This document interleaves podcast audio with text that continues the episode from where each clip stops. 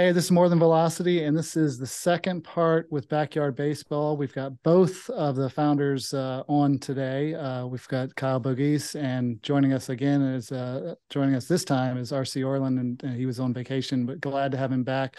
Definitely wanted to do two parts because they've got some players that we want to specifically talk about some of the improvements they've been making and uh, you know kind of what the program and what gains they're seeing and why and uh, i think it's going to be a good one we're going to talk about pitchers and we're going to talk about uh, you know utility players and and why arm care works for both. And uh, it's going to be interesting. So jordan i don't know if you want to set it up or uh, what are you thinking here? Yeah obviously you know kyle already has run through his intro so let's go ahead and get rc on his kind of give his uh his his background as a player a coach and kind of how he got involved. Perfect. Yeah i appreciate the intro there guys. Uh, again my name's rc orlan. Uh, i went to uh, deep run high school in richmond virginia uh, was was drafted late, uh, 40, 40th round to the Dodgers out of high school. Uh, chose to attend UNC Chapel Hill instead.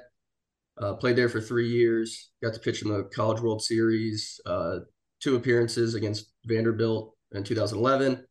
Was then drafted by the Nationals in 2012. I tore my UCL the day before the draft. Uh, we were pitching at home against ECU in the regional. Two outs in the eighth. Was about to turn it over to the our closer, Mike Morin, who's had a pretty successful big league career. We know Mike. Yeah. Yeah, yeah we know Mike. Yeah, big fan of, of Mike. Um, so he came and he actually came to visit last year uh, in January for our fir- first pitch banquet. And so I'm not sure if you guys were with him beforehand or not. Uh, but I said, hey, this is something you know you definitely need, especially as he's recovering and working on that on ramp, you know, back to peak velocity. Um, so I'm glad he's you know big fan of the program as well. And um, tore my UCL with two outs.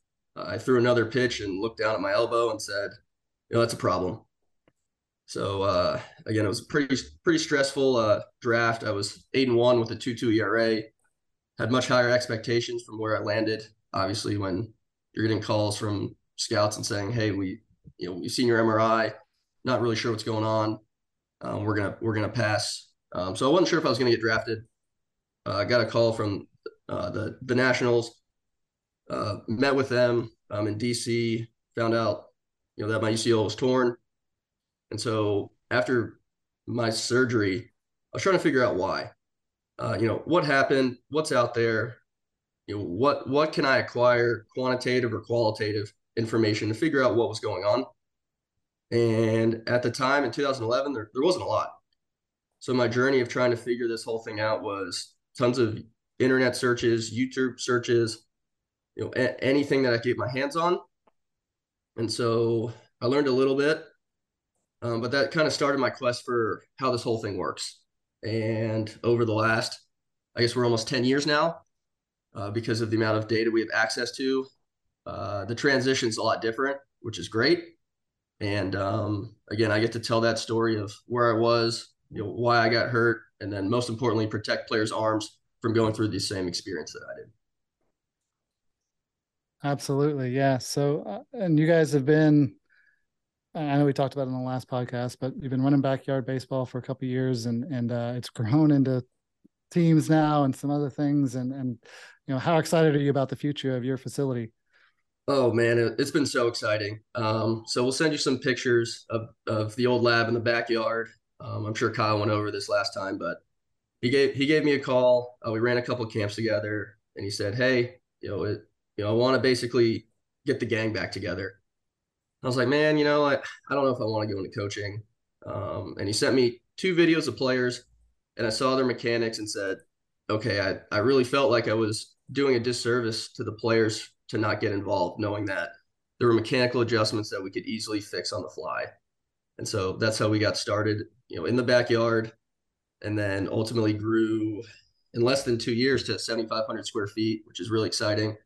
Uh, we ran 19 assessments in November, and that doesn't include the eight players that joined our 11U team. So we've had tons of growth, and I really think it's because of the information that we we give the players so that they can make data driven decisions for what's best for their career and you guys play a huge part of that foundation without a doubt. So every player comes through with an assessment, gets cleared to throw, And the first thing we do is check their range of motion strength and their scap patterns right away before anything else. So um, again, to say that you guys aren't a foundation of our success, you know, would be an absolute lie.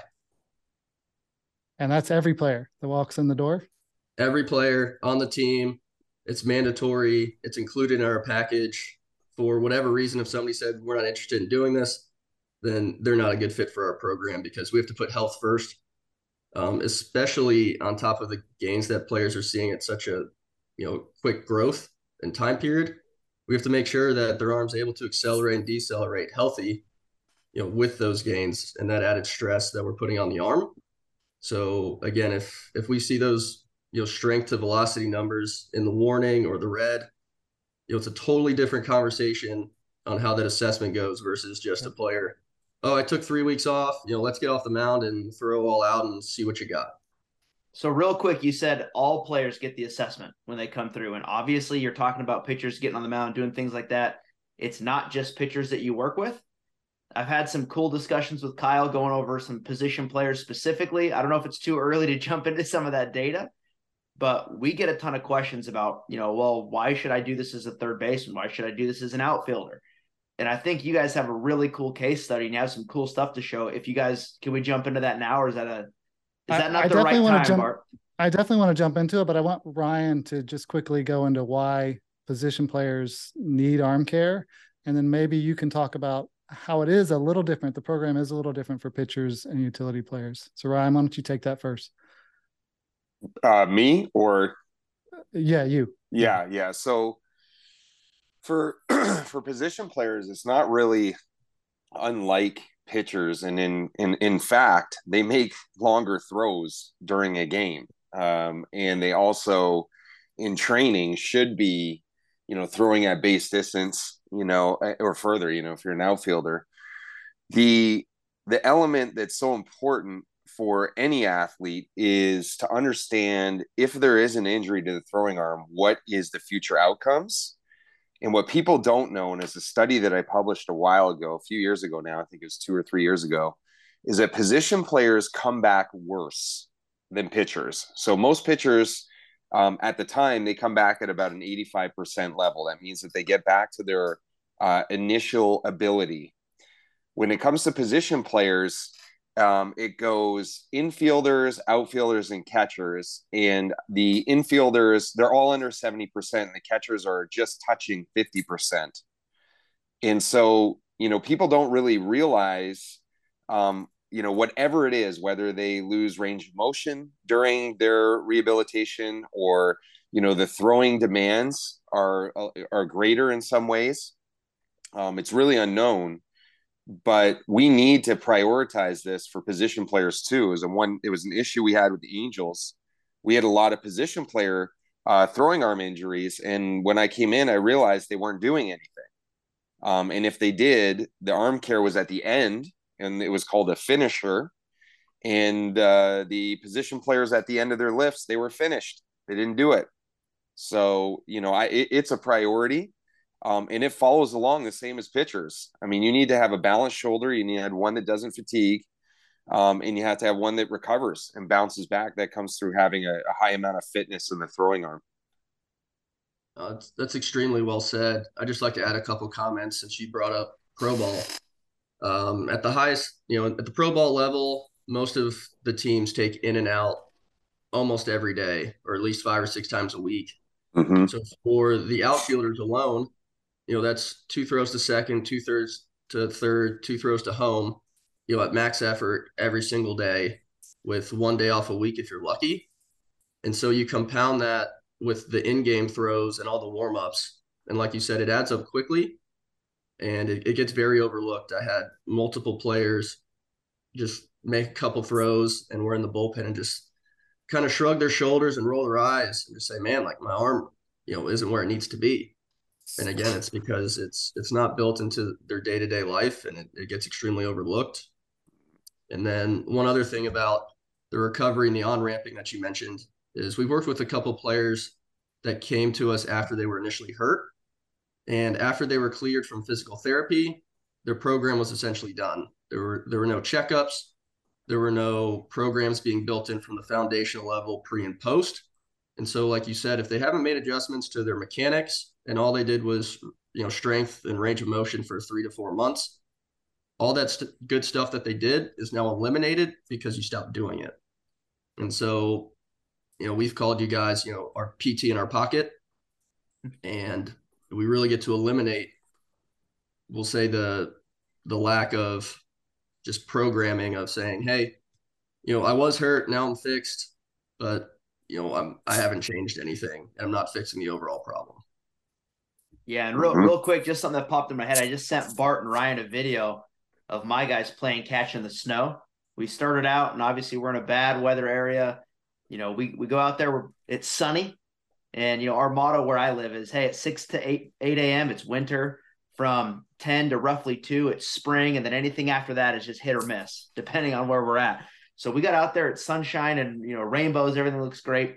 Five minutes into throwing, we, we're in a blanket of of you know two inches of snow everywhere.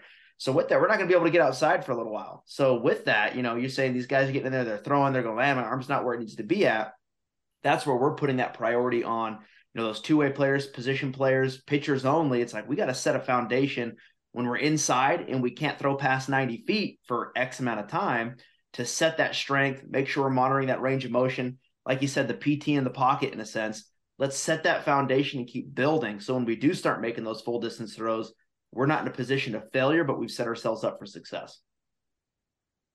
Yeah, and I mean, I'm not a biomechanist, but it seems to me you've got you've got these fielders that are making max effort throws, and they're not. They could be moving in one direction or the other. The variability that's going on with those guys when they're making these max effort throws is is quite high or can be in a game environment. So they have to be strong. They have to be stable um, to handle that stress. I'm just gonna jump in really quick, and also, like you said, the variability is not just it's when you're pitching, right? You have your set mechanics. You'll see a third baseman run over, jump, and throw it as hard as you can, almost all arm, just off the back foot, Yep. you know.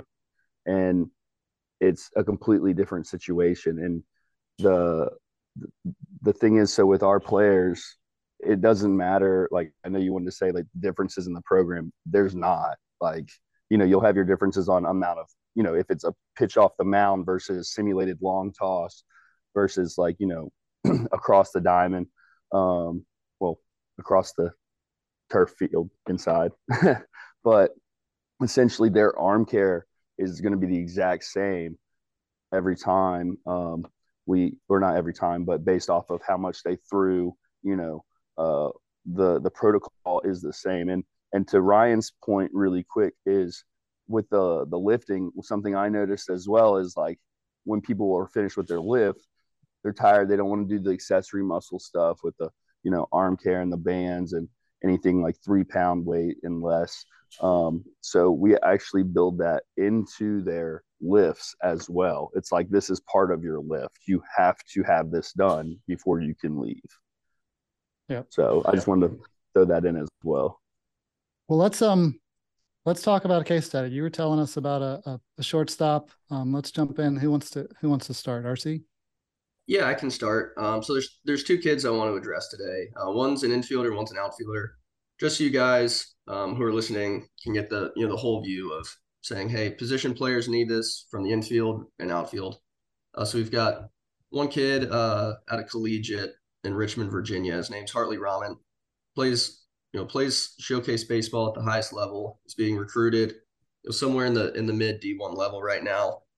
And as you guys know, for the most part, shortstops are the ones being recruited at the highest level, and then they're the most athletic usually, and they move you around to second, short, you know, outfield, wherever. And um, you know, his his bat's there, um, but he's been told by multiple college coaches that you know his arm strength's not there for shortstop, so that's really gonna you know eliminate him from you know the left side of the infield.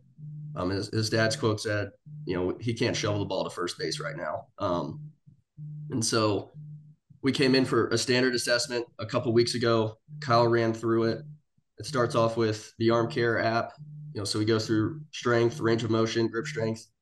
When Kyle looks at his scaps, we look at his total mobility, you know, ankles, hips, knees, things like that, and saying, okay, is there anything just from the foundational level that needs to be built into his program right away before we even start looking at throws.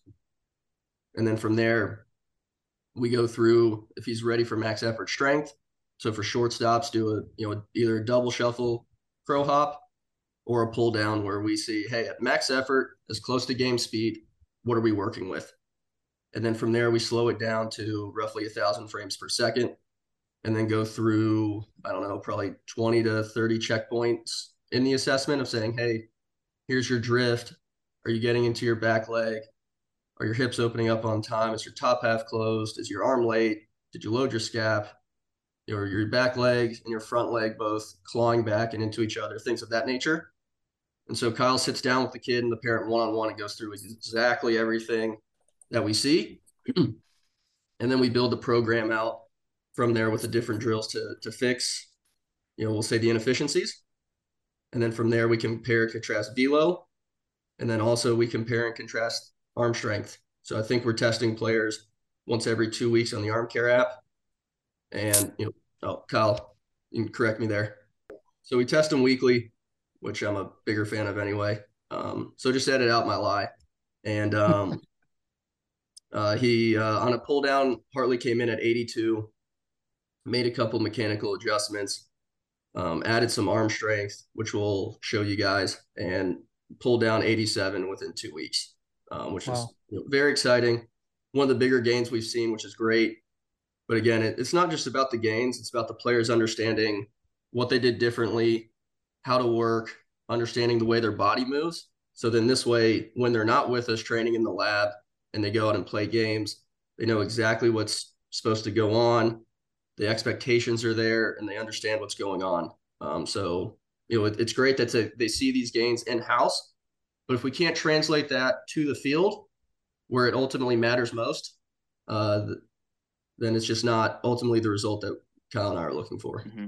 Yeah, real quick on that, we've seen a lot of our Division One programs who are kind of you know using the arm care stuff last season. They just ran pitchers only. Now this year they're starting to run position players on it as well. A lot of those groups are going, we want the whole roster on there. Because every single coach, whether you're a manager, pitching coach, you know, defensive, whatever it is, you look back and you're like, man, there's that one bang bang play that turned into a three run inning as opposed to getting that out and we stop it. And there's always like that one you look back on and that cost us a game or that cost us a series. That spiraled out of control here. And if you could just go back and change that one thing to where if, if every guy's throwing two miles an hour harder, you're going to convert more outs. If every guy's throwing five miles an hour harder, you're going to convert more outs. All of a sudden, instead of going first to third, if you have outfielders that can get that ball into the cut with some aggression, now you have first and second on singles as opposed to first and third scenarios. So you you really cut things down to stop big innings when you just have guys that are number one throwing harder, and then obviously better arm strength. You're going to be more healthy. So, just a random side note, we are seeing a lot more uh, guys build into that on the position player side as well. And you know, I want to get into that case study obviously because it's pretty cool. There, no, really there was this. Oh, sorry. There's just something I want to add on this topic, and um, it happens a lot in the youth levels. Is that there's a ton of two way players, and uh, and that's also something you know we have to consider with our athletes is that they're going to have excessive workload, you know, at, at at the younger uh, age groups and that's just one of the things i love about what you guys do is that you're developing habits for these kids you know so that they can maintain arm strength and especially if they slide out of being a pitcher and they go back to shortstop or you know another position that's going to have kind of more high traffic with with uh, making plays so um, i do want our you know listeners to to know this you know if you got a kid who's a two-way player this is essential uh, you're exactly right. And and just to relay the message one more time for those listeners at home, every player that comes through for an assessment gets the test. It's mandatory. Every player that comes through for the program, it's mandatory, um, and that's never going to change. Um, but Jordan, brought, uh, oh, sorry, Bart. I was, was going to ask how how's Hartley and his father feeling these days. It was good. I uh, I sent him a message after the first week and said, "I'm sorry about the bad results. Just let me know where to where to send the refund." Um, so no, they're pumped. Uh, they're they're here for life. You know, it's been a, it's been an awesome two weeks for those guys. So they're really excited. Um, before we close the book on outs, um, Jordan, was there any um, I guess, translation for how hard Oneil Cruz is throwing across the infield for college coaches to say, oh, you know, throwing 100 miles an hour across the infield does make a difference? Because I saw some things, you know, on Twitter with the data of the extra outs that he gets from throwing harder. And so I wonder if if that's relayed any messages to coaches at home saying, "Oh, it, yeah, you know, velocity does make a difference." You know, I don't know on that end of it. I know I don't know if it's specifically related to Cruz in general, but I know a lot of guys are going, "Hey, our pitchers are throwing harder." What's the harm in having my shortstop throw harder or my second baseman throw harder on double plays? Because that that people don't realize the second baseman, you know, they usually put him there because oh, you know, weaker arm, we'll put him over on that right side of the field. You're making tons of throws that need to be fast and quick because there's a sure man and a quick man on double plays. The second baseman in most of those double plays is always the quick man. He has to be the guy getting the ball off quick and aggressive from a feed from short or from third base, or when that ball's coming in from, you know, ground ball over to the right side, first base goes to second base, going back to first base. He's got to be the one who's throwing that ball hard. So people don't really put that into perspective on stuff. And generally, they're going to be that lead cut guy on the furthest throws on the field. So they got to be the one with the better arm when it comes down to it. So, depending on how you run your cuts and relays, random side note, we could go off on a tangent on that as well, and that's not the purpose of this. Um, but when it comes down to it, we've had a lot of guys coming in there going, "Yeah, this is a difference maker." And at the pro level, when they're drafting guys that it's like, "Eh, he's iffy on the bat," but this guy has a cannon from across the diamond. We can always maybe try him as a pitcher later on. I know from the pro level, they're definitely looking at that stuff and they're going, worst case scenario, he throws 100 across the diamond. Maybe we can get 95 out of the mound. So for 100%, they're looking at it on the pro level. I know they look at it to an extent at college. I mean, we had some guys that were uh, uh, at our level play. I know Ryan refers to it as the Ivy League of the West Coast on a regular basis, where I was at um, at Vanguard University. You know, but you know, we would take guys in the outfield that had good arms, guys in the infield that had good arms. It's like, hey, best case scenario, maybe they can get an out or two for us if we really have to. So, 100% guys are looking at that. No, you're yeah. you're exactly right. Uh, the first person that comes to mind in that situation is Rowan Wick. Um, I played against him in fourth season. He, uh, I think he was the best hitter I've ever seen at the time. I think he hit like 340 with like 10 home runs in 20 games or something. I thought he was going to be a Hall of Famer. Um, and then two or three years later, I saw him as a reliever, I think for the Cubs or the maybe the Cardinals. Um, so, like you said, that's top of mind. Mm-hmm. You know, that's just one person that, again, that I saw make the transition to the big leagues from being a position player to a pitcher. Cool. So who's the uh let's talk about the outfielder you've been working Yeah, with. so um again, I I, I want to see your database to see who's got the the strongest total arm strength. Um his name's Nolan Cruz. He gained 14 miles an hour in 9 months. Um he's our spark plug at five five nine. I don't know, 190 pounds. I'm probably going to butcher that, and he's going to yell at me for butchering it. Probably 200 okay. all muscle. Yeah, um, I Looks think like me then. Exactly. Same yeah. guy. Same guy. Um, I think he broke the Virginia State like deadlift record or something at his age. Yeah, this guy is just pretty much me. Yeah. Same guy. um, and so he came in um, at 74 miles an hour, and his arm always hurt. Um, and so you know, Kyle basically took him under his wing, and um, he followed the program to a T. I'll let Kyle go into that um, in a little bit, but he went from 74 to, to 88 in, in nine months on a pull down. Um, and we'll send you we'll send you the celebration video of that one at the old lab. It was uh, it was very exciting. It's legendary. Yeah. so, so I'm not sure what he did mechanically and things. I'll let you relay that. Yeah. So I mean, his uh, one of his biggest things, as it is with a lot of kids, is you know they don't get a lot of rotation out of their hips from a certain point once they land they're not continue to rotate and you know lead leg lockout. Um, even from the outfield, you're still going to lock out your lead leg. It helps project the upper body over the front side and really whip the ball through, kind of give you that extra oomph at the end. Um, so he would kind of what you would say is like collapse his back knee or drive it inwards towards the hips. And that's a huge issue we see not only with outfielders and infielders, but pitchers as well. So really working on that was a huge part of it. The other part was just being closed at landing, completely open at landing. Like uh, his his was very minor adjustments and the but the biggest piece of anything is i mean this kid was 16 and he set the national squat record uh, with like 595 or something and he was so tight from wrestling all these other sports never stretched so essentially i was like i want you to follow the arm care protocol pretty much five days a week right six if you can but you know, it's okay to take two days off. Um, we're separated two days on, one day off, three days on, one day off. Um, and then just making sure that, you know, you're going through the mechanical part, but his arm was hurt. So I didn't want him to throw. So he didn't throw a single baseball, weighted ball, anything whatsoever. Um, did this for two months along with some mobility work where we really opened up his pecs, uh, really worked on his lats, uh, around like where the teres area is, um, really getting his flexibility and range of motion. Um, and then we did a three week on ramp where we started out with baseballs for a week and slowly built up uh, from like 50% effort at 25 throws. Um, and then incorporated weighted balls to kind of help with getting a little bit more layback.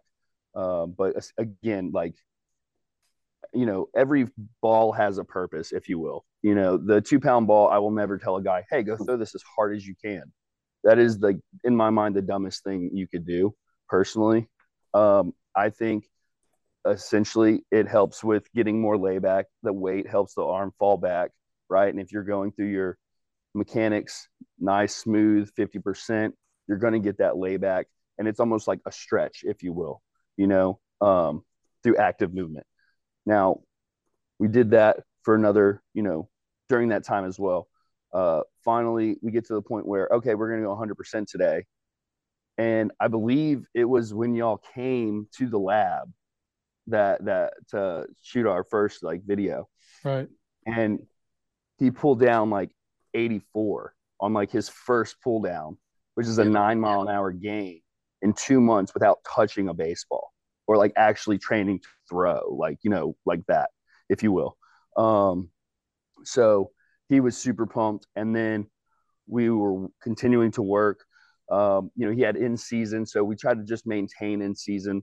We're not trying to make a ton of gains there. It's maintain flexibility, maintain your weight, maintain your strength, uh, your explosive power, um, and your velocity. You know, over time, I've learned during the season with traveling and school and you know everything that's going on in life it's really easy to lose uh, you know your calorie count your you know uh, your weight which turns into losing strength which turns into you know this being off and this being off. So there's so many checkpoints. So that's like a big part and he was he was perfect with it. Um, he played a little bit during the summer too and finally we were like dude we need you to come in and train. Like let's get you ready for college. You know you're a freshman this year. Like let's get you ready so he put in two hard work two uh, hard months of effort pulls down 88 uh it, like we were so pumped like jump up ah! it's it's like a legendary video and we didn't even like plan that out it was like timed up perfectly where we both spin around and look at each other like oh it was i love it man i get so hyped for him because i will tell you this like you know, we've had tons of kids come in here. Nobody, like, I don't think anybody in this world works as hard as that kid. Like, he puts everything into it every day. He will do whatever you say if he trusts you, you know, and that was a big part is gaining his trust and then kind of helping him lead. And I think, like, more than anything, you know, when his arm was hurting and I was like, hey, don't throw a baseball, that he was like, but this is a like I thought we were doing velocity training. I was like, I am. Don't throw a baseball. And I think it kind of like blew his mind. I was like, do the arm care app.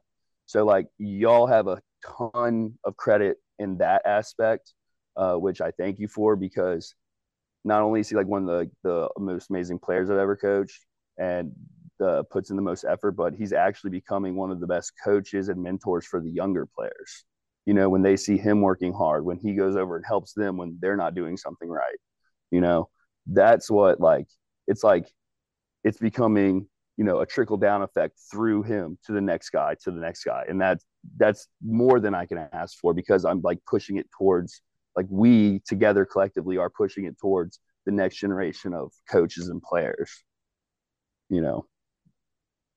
Yeah i love that story. That, that's awesome. I mean and, it just goes to show that there's you can always be making progress somewhere. And uh and i appreciate you you know giving us some credit there, but but you understanding what's going on and and saying, hey, you're just not going to throw, and and we're going to do this, and we're still going to be making progress. That's a huge testament to the mm-hmm. type of facility you guys have created there. So you should be proud of that. Well, I appreciate it, and just in my defense, it's only because I got hurt so many times. Like, I, I hey, what makes so good much. coaches is not knowing what to do; it's knowing what not to do. That's the big yeah. thing. It really is, man, and I want when he gets back from college for Christmas break, he I need him to come on here. You're gonna love him. If you're cool with that, I yeah. like it do it for me, please. Like he is you're That's gonna love him. Story. Pretty much if you took Rafael Palmeiro and said, like, this is your child, that's what he looks like. He's got like the whole curly Q mullet thing going on with just the stash. It's beautiful. Hmm. so I have a side by side. I'll send it to you, Jordan. And you can show everybody. yeah, that's awesome. Hey, listen, I'm gonna take this is this has been awesome. I'm gonna put up a lot of stuff on this video and put some links if we can't do them over the lays so everybody can check this out. These are great case studies. Uh, definitely um, want to have you guys back on and keep following up and just talking about different things. Um, we touched on a lot of cool stuff there. I'll even link to some. I know we've got some arm care IQs that are talking about the Serape infected stuff that was comes in a part to that rotational aspect that you were talking about with with this guy and and uh, and this has been great. So, you know, anybody, Ryan, you got any last words you want to say before we we jump out of here? No, it was great. I love that we're talking about position players because my uh, throwing arm held me back, and um, I don't want that happening for them. That's for sure. Very cool. Well, hey, I appreciate it again, and until next time, take care, guys.